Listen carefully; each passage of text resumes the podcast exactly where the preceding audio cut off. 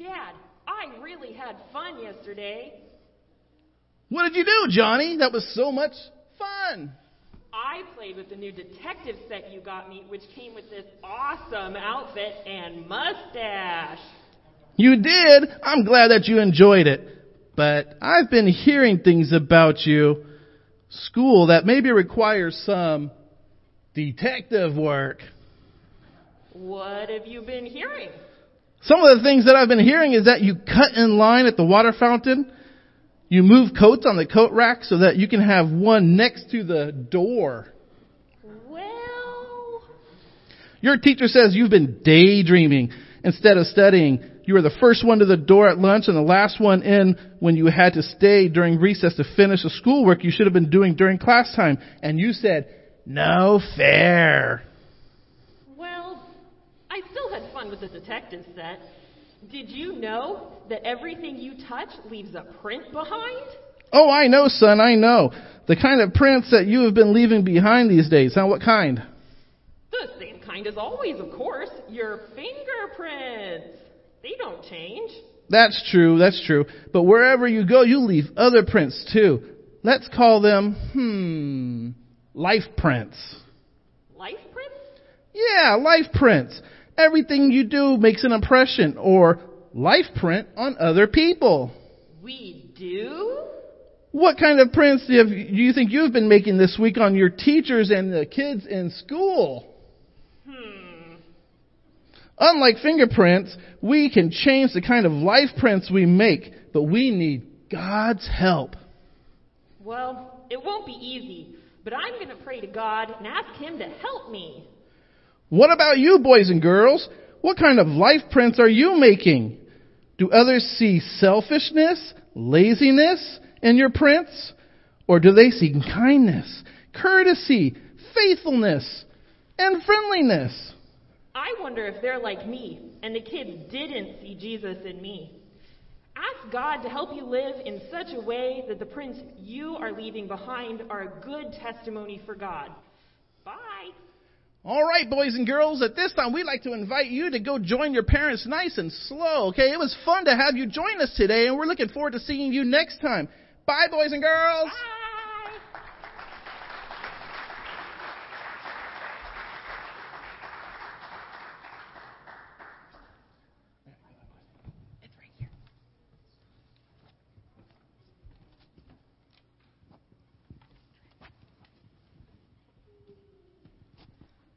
Well, good morning, Life Spring. Uh, my name is Ashley. If you don't know me, I am the children's director here. And uh, man, I don't know about you, but I was blubbering like a baby during worship because it was so amazing to see people of all generations leading us in worship this morning. Church, this is our church, all generations. All right, well, I have a word for you this morning um, called Influencing a Generation. And uh, I'm going to talk a little bit, but first I want to point us to that puppet show. Wasn't that puppet show so great? Yeah, right? Now, I want to highlight one line that they said in that puppet show. Uh, the dad said, Everything you do makes an impression or life print on other people. So I want to ask you, church, what kind of life print are you leaving on people? What kinds of life prints are being left on your children? Let me phrase this question differently. Are you proud of the impression you are leaving on those who look up to you? Do your words and actions speak life and cause others around you to grow, or do your words and actions smother and hinder those around you? So today we're talking about influence, specifically the influence that we leave on Gen Z. Now, Gen Z is anybody born between about 1994 1995 to about 2014 2015. And students, the influence that you are leaving and will continue to leave on the younger generation. It is family service, after all. So, just like our puppets learned about how we can negatively and positively impress on those around us, we will learn how our godly influence can impact a generation. Let's pray and then we'll get into it, okay? Well, Lord, we just thank you so much for this morning, God. I thank you for this opportunity to speak your word, Lord. I pray that you would speak through me this morning. Lord, and that we would be able to receive your word. In Jesus' name, amen. All right, now, before we dive into influence and everything that has to go with that, I want to look at two people who used their influence to impact a generation. One of them, Adolf Hitler, used it negatively, and the other one, Henrietta Mears, used it positively. Now, to give you a little bit of a background, Hitler was the leader of the Nazi Party and rose to power to become the dictator of Germany in 1933. From there, he was, prob- he was the face of probably one of the most horrific genocides in history. While rising to power in 1926, he started what looked like a wilderness club for children called Hitler Youth. It quickly became popular and by 1939 had over 90% of German children involved. What started as something that looked like Boy Scouts turned into a military camp pumping out incredibly obedient and loyal soldiers to the Third Reich. The youth became so indoctrinated that when some parents opposed Hitler Youth, their own children denounced them. Even propaganda throughout Germany was targeted at children. Now, on the positive side, Henrietta Mears was a powerful Christian educator, evangelist, and author who greatly impacted how Sunday school is done today. Mears took over a Sunday school of 450 people in 1928, and by 1933 had grown it to a lively ministry of 6,000 people, spanning birth through adults. Over the course of her lifetime, at least 400 church and ministry leaders came from her influence most notably, Bill Bright, founder of Campus Crusade for Christ, Jim Rayburn, founder of Young Life, Ronald Reagan, the 40th President of the United States, and Billy Graham, a well known evangelist. She also founded Gospel Light Publications, which is still in print today. Now, both of these leaders, while wildly different, both understood the impact of starting with young people in order to influence a generation, in order to change their world. Hitler made the decision to use his influence for evil, and Mears made a decision to use her influence for Jesus, an influence that's making an impact still today. So, the first point I want to make is that influencing a generation starts in the home. And I've got a video for you. Um, I'm going to play it in just a minute. But uh, this video is um, of a young lady named Isa who's in the youth collective that meets on Wednesday nights. And she is going to uh, share a verse with you. Ephesians 6 4. Fathers, do not provoke your children to anger, but bring them up in discipline and instruction of the Lord. Awesome. So, uh, like I said, influencing a generation starts in the home.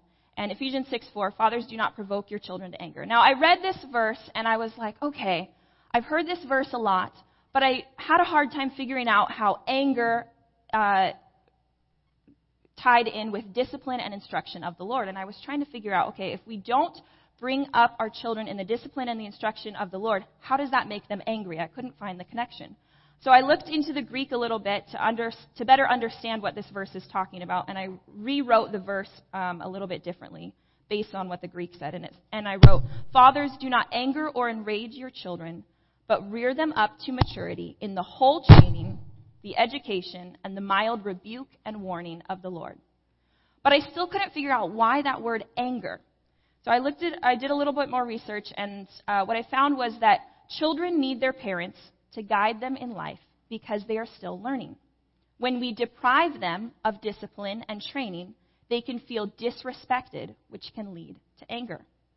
So the word here could be implying that when we as parents forget our roles when we neglect our responsibility to train our children in God's ways, and when we let them figure out and make crucial life decisions on their own, we are actually disrespecting them and causing them to be angry toward us.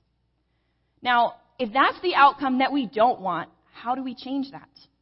How do we leave life prints on our children that cause them to grow closer to Jesus instead of causing them to be angry toward us and God? And given the fact that most children make a decision to follow Christ between the ages of 4 and 14, a parent's influence is invaluable. Are there any parents who are doing it right?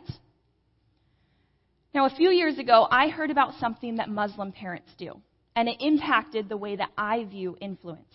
It's called the Muslim birthrights, and I'm going to read to you what it says. The Muslim call to prayer, which is God is great, there is no God but Allah, Muhammad is the messenger of Allah, come to prayer. These are the first words that a newborn Muslim baby should hear. They are whispered into the right ear of the child by his or her father. Now, when I first heard this, I wasn't married yet, I didn't have my own children, but it left an impression on me. Now, the Muslim religion is the fastest growing religion in the world, and they understand that to influence a generation, you have to start with the children in the home from the day they are born. So I thought, I can do that. I can influence my children. I can leave godly life prints on them. I can educate them in the ways of the Lord. So when both of our girls were born, I leaned down and I very quietly but clearly whispered in their ear, Jesus loves you. If I can help my child from a young age hear that Jesus loves them, if I could remind them of that, it would be all worth it. Even though it would be years before they would ever understand what those three impactful words mean, it was written in their minds and on their hearts. Sorry. Now, beyond birth, what do we do? Because that's all great, but some of our kids are older than that. So it's important to know a few things about child development. A child's worldview starts forming as early as 18 months. And I would argue that that's even earlier for some kids. And a child's moral foundation is usually fo- formed by the age of nine. And at 13, their worldview is set in stone. Now, they usually have a reevaluation in their teens and again in their 20s. But when tracking the religious beliefs and behaviors from childhood into adulthood, it rarely changes. That's a lot of pressure on our parents. And it really makes you think about what and who we are allowing to leave life prints on them. Now, as a parent of young children myself, this stuff is heavy and it hurts my heart. It scares me into making sure that my husband and I are working together to respect our children and point them to Jesus. But we can't do it alone. And, church, we shouldn't do it alone. Which leads me into my next point. Influencing a generation takes a village. Now, I've got another verse for you. This is Jaden from our youth collective, um, and he's going to share a verse with you. Guys, I'll be reading Psalm 78, verse 4. We will not conceal from the children, but tell to the generation to come the praises of the Lord and his strength and wondrous works that he has done. Awesome. Now, all of Psalm 78 is a wake up call. It's a reminder to not let history repeat itself. The prophet Asaph, the writer of Psalm 78, points out three important things that we need to pass on to the next generation in order to not repeat the mistakes of the past. Number one, it says it right there, the praises of the Lord. Number two, his strength. And number three, his wondrous works that he has done. Now, we're going to dig into those uh, three things here and look at what that looks like practically. But first, we need to understand a few things about Gen Z.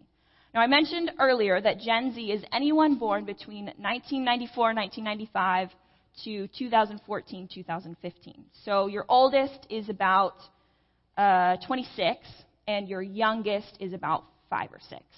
So that's uh, about a 20 year span there.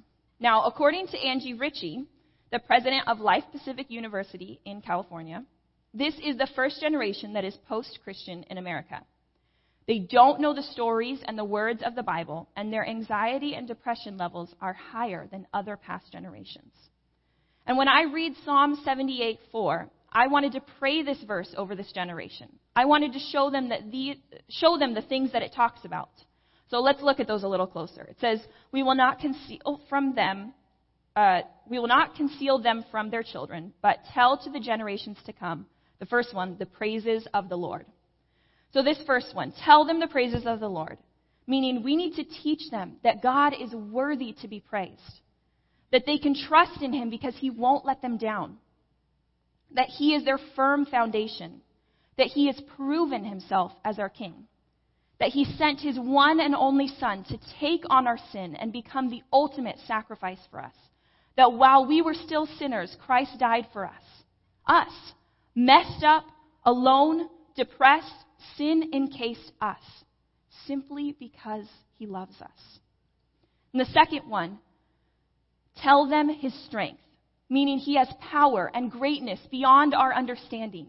He is who we find our identity in and who gives us purpose and calling. That He sent His Holy Spirit to us to guide us and comfort us and give us power to go to all the nations and speak His word with the boldness and confidence that would not be explained otherwise. And the third one, tell them His wondrous works that He has done. Meaning, we need to tell them about how God rescued his people, the Israelites, from the hands of the Egyptians by parting the Red Sea and letting them walk through. How God used a shepherd boy that had never stepped foot on a battlefield to take down a giant when no one else could muster the courage. Tell them about the blind man that was restored his sight. About Lazarus that was dead but came back to life when Jesus called him.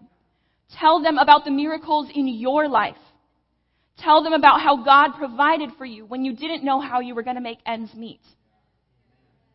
Tell them about the healing you witnessed, the peace you felt, the renewed identity.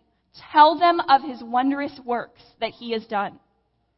Church, we can't stop speaking about who God is and what he's done. They are watching. They are listening. And you are leaving life prints that show, uh, you are leaving life prints that show these things Sorry. Are you leaving life prints that show these things? Or are you leaving life prints that damage and unknowingly push them away from Jesus?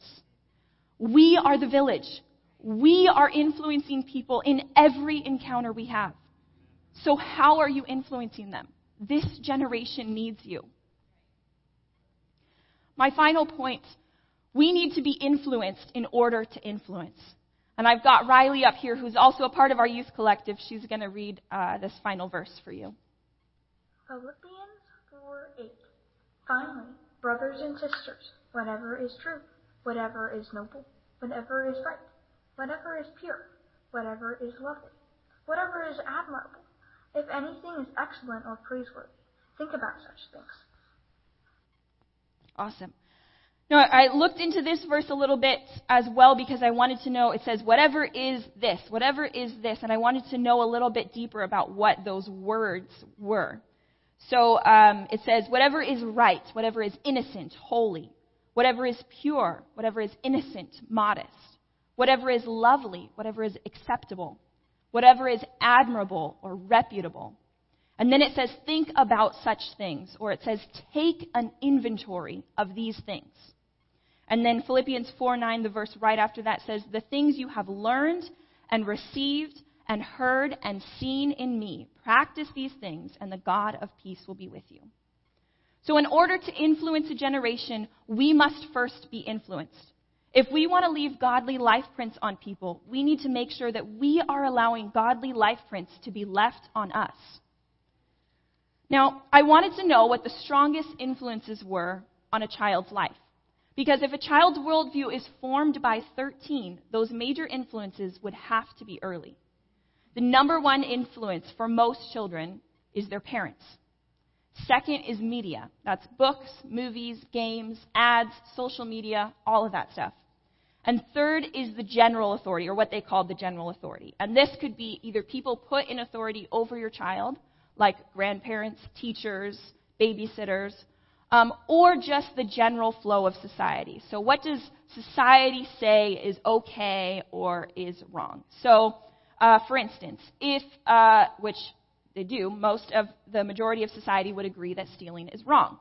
So, most children hearing that would assume, okay, stealing is wrong. Now, of course, we have some outliers, some people who will still that who will still steal, but we have this general uh, assumption that stealing is wrong, and usually you end up going to jail if you do it. So um, that's kind of the general authority. That's what that means there. So, who are you surrounding yourself with? Who are you allowing into your mind? Who are you listening to? When you think about your friendships, are they life giving or life draining? Are you influencing them or are they influencing you? Church, we need to take an inventory of what's allowed to influence us.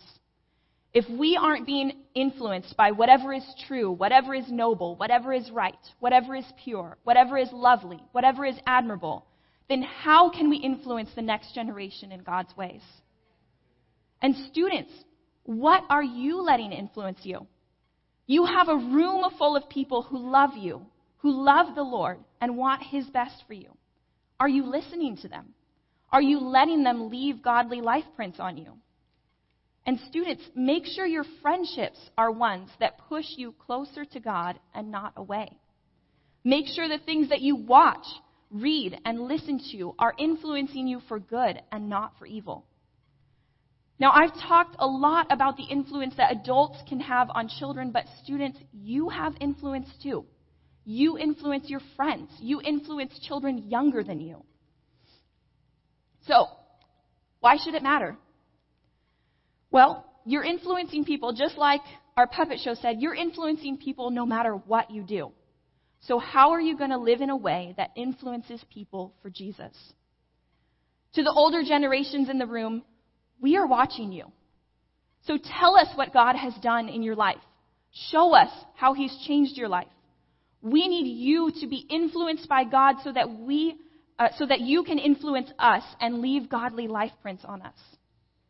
To Gen Z in the room, we need to keep watching them, keep listening to them, and be influenced by them. We need to learn from them. We need to reevaluate what we are allowing to influence us. And we need to be mindful of who we are influencing and what kind of life prints we are leaving.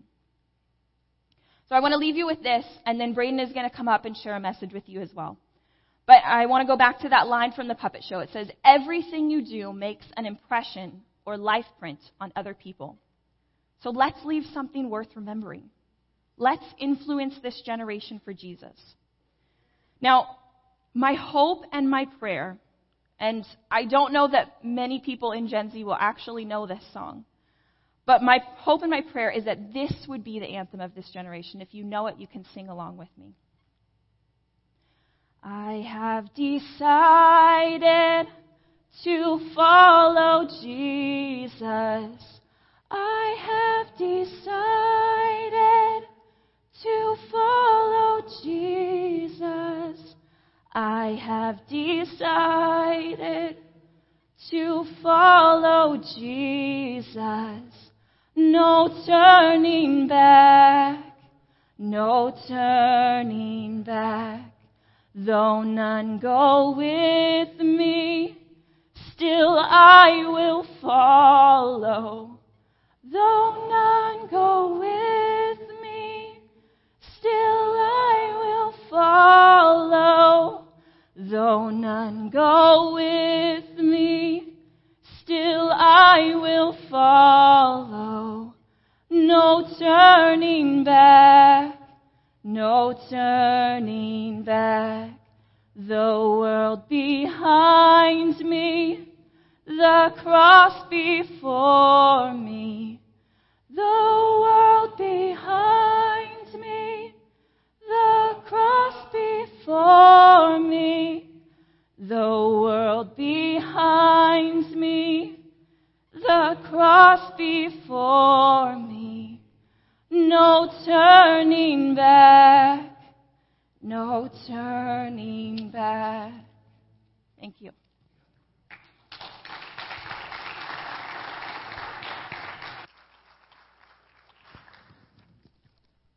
Praise God. Ooh, that hurt. I was just thinking, my nose hurts. I was just thinking about how my child left an impression on me earlier, I think two days ago.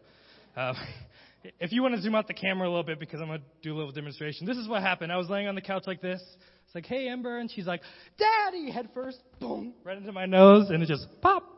Oh, it hurts so bad. It's sore today.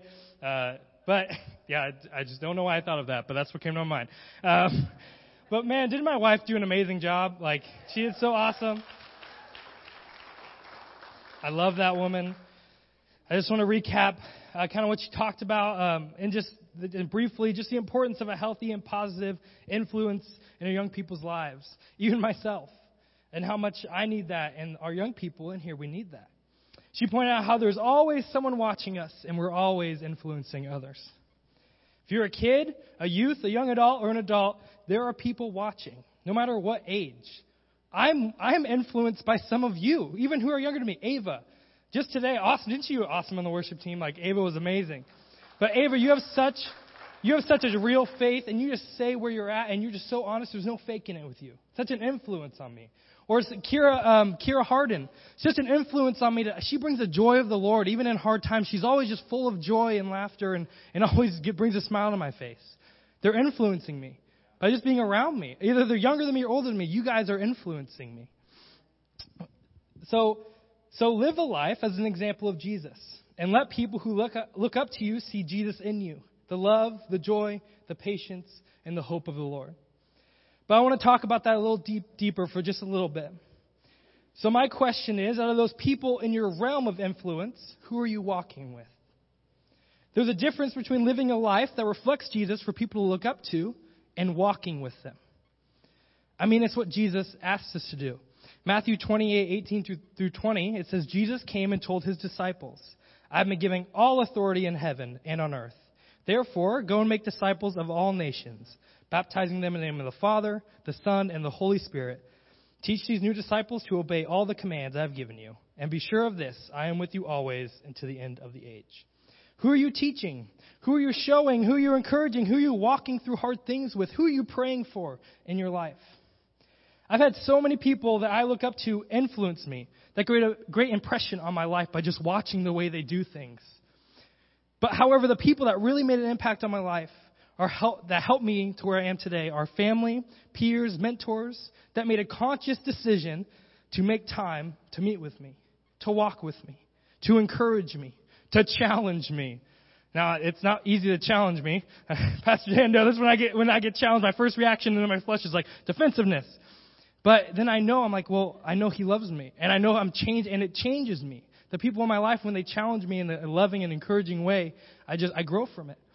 So they, they encourage me, they challenge me, they pray for me. They're listening to me when I'm hurting. They're walking with me. Church, they're teaching me how to become a healthy and effective disciple of Jesus. They're pointing me more towards Christ. They're doing exactly what Jesus commands us to do in Matthew 28. Without people like that, I would probably not be even a Christian today. Without those people in my life that have influenced that have walked with me, that have discipled me. A couple of those people, I mean, there's someone in my life. So I was in um, college and I came back and I was like, I feel like God might be calling me to ministry. I don't know. And I was really kind of, well, maybe it was just myself or maybe it was the Lord. And I was at Northwest and uh, helping out there for the summer. And Andy Murray, who was the youth pastor for seven years, he felt like the Lord asked him to talk to me, and he said, Hey, why don't you come live with me? Why don't you walk? With, uh, I want to walk with you. I want to do life with you. I want to teach you what I know. I want to just show you what I know. And that has changed my life and my trajectory of my life forever because he made a conscious decision to walk with me. Not just say, well, I'm acting like Jesus, and so he can see that, but no, I actually feel like the Lord's putting you on my heart to walk with through hard things. When you mess up, I'm there for you. I'm there to encourage you, lift you up. Even my peers, peers around me, Ryan Chavez, him just looking up to him, he has such an authentic love for Jesus. I just look at him, and that's why, I, just the influence of him. But he also chooses to text me to say, "Hey, can we meet? I want to talk to you. How you doing?" And just encourage me and, and disciple me in that way. Um, Will Ross, I mean, he's meeting with me every week to read the Bible with me, and he just encourages me and challenges me to dig deeper into the Bible where I just want to read surface level. And just so many people in my life. And I could name, there's, there can name so many. There's parents, grandparents, peers, pastors that have taken time to really walk with me. Because of these people who are faithful to the call of Jesus, I'm closer to Jesus than I ever would have been without them. And if you are struggling today, young person or adult, it's hard. It's hard right now. If you're a young person and you're struggling, if you're an adult in here and struggling, it's hard. But I urge you to seek out that community. Seek out discipleship. It's okay to seek it. Seek out a person who you can walk life with. It's okay to ask. It's sometimes awkward. You feel like they have to come up to you. But for me, I, I was, Pastor Dan was a, was a great example of this for my life. Is I was at Northwest and and I was in class with him, and he, he was my teacher, and I heard the Holy Spirit kind of like puts up like, hey, you need to you need to like ask get coffee with him. You need to learn from him. I didn't know the guy. Like it was the first class. I was like, I'm not doing that. So the whole class went by. I didn't do it. I, I, I was like, that's weird. He's gonna think I'm crazy. Uh, and then the next next semester, he was my teacher again. And the Lord just kept putting that in my heart. And I, so finally I went up and said, Pastor Dan, I just need to meet with you. I need to learn from you. I don't know why. I don't know. And then he just said, okay. And he walked with me, he encouraged me, talked to me, and eventually I just decided I was like, man, I feel like I need to follow this guy. And I need to learn from him. And there's people in your life, I just I just pray if you're struggling to seek out that person. But here's the thing, I've been discipled and I have been mentored and walking but so but why? Why, why what's the point? Why why am I doing that? So I can then mentor and disciple others. That's why I've been disciple. I should use it to help others. So in my life, I need to ask God, who do you want me to walk with? Who are you calling me to meet with? Who are you calling me to pour time and energy, it's a sacrifice, into? Who, who is it? So here's a challenge. Adults, us young people, we need you. We need you. Kids, youth, young adults, we need your wisdom. We need your love. We need your encouragement. We need your prayer. We need your knowledge. We need you to walk with us. Not just tell us that this, what this generation is doing wrong and all the things that are wrong with this generation and walk away. Because we get too much of that, and we know. But to walk us through the mess. That no matter, even if we mess up, even if we disappoint you to no end, that you would walk with us. Because guess what? Someone probably walked with you. To do to do what so many have done for me. They've just to walk with me through the mess and to do what so many have done for me is point me to Jesus. Make time to meet with those the Lord puts on your heart. And young people, we not only need to let ourselves be discipled, but we should be seeking out those peers or people in our lives that we can share Jesus with, who we can encourage, who you can just pray for, who you can read the Bible with, walk life together. Young people, we are so much stronger in community. Who is in your life that you can you can do that with, that you can pray for, encourage? It's not just it's not just the adults. We can do it too. So, worship team, will you come on up as we are getting ready to close the service? So, LifeSpring, we are all influencing others. There are people looking up to us. Who are we reflecting to our peers, to our children? This generation needs the influence from the older generation. We all look up to you. As younger people, we, who are we betraying to our friends and our siblings and the people around us? Are we shining the light of Jesus? Are, are we? As young people, are we shining the light of Jesus to our friends and siblings and people around us? And also, if you're a Christian, who are you walking with? Who are you discipling? And I'm not just talking about discipling the people who are easy, who are convenient, the people who are already Christians. I'm talking about the person that God puts on your heart to say, this person needs you to walk with them in life. Adults, what young person are you walking with? What young person are you walking with? We need this next generation, including me, to carry the name of Jesus well. And that only happens if we all play our part. So I want to leave you with this. Imagine 50 of you met with one person, young and old. Then that person you met with met with another person, and then met with another person. And you just see that the, you just discipleship process of you meet with someone, that person learns and, and meets with somebody else. And it just goes on. Then what do we see? We see a revival. We see a revival, church. Then we see Jesus radically change this next generation and this current generation. Because we need it. But that's going to take work. It's going to take sacrifice. It's going to take you walking with somebody like somebody has walked with you. I wouldn't be here today without the people walking in my life. I, I wouldn't be here with the people who haven't who haven't put poured into my life. So who are we discipling? We are disciples who make disciples. Let's pray. Well, Lord, I, I just, Lord, I just thank you for our kids, first off. What a blessing. What a blessing they are. Just even their influence and their joy of the Lord that we can, we can learn so much from our children. We can learn so much from them. Lord, would they just know that they're loved, that there is a God in heaven who loves them, who made them, that has a plan for their life. Lord, for all of us in here, remind us that we have influence. There are people watching us. So are we going to live godly life prints or are we going to leave worldly life prints? Because this world needs Jesus. We need Jesus. Lord, I just pray right now that you put someone on our heart to walk with. Lord, who are you calling us to walk with? Who are you calling us to do life with? Holy Spirit, I just pray that you point out to us who that is. That each person would have just a, a, a picture of a person in their in their head. That they would, go, hey, I'll just see if I can pray with them, or we can read the Bible again. Whatever it looks like, Lord. So we thank you. We thank you for this morning. Would you remind us to carry your name well? And Lord, would we just we just want to see this next generation just grow up to be strong in you. We want a revival, Lord. Make it so. In Jesus' name, amen.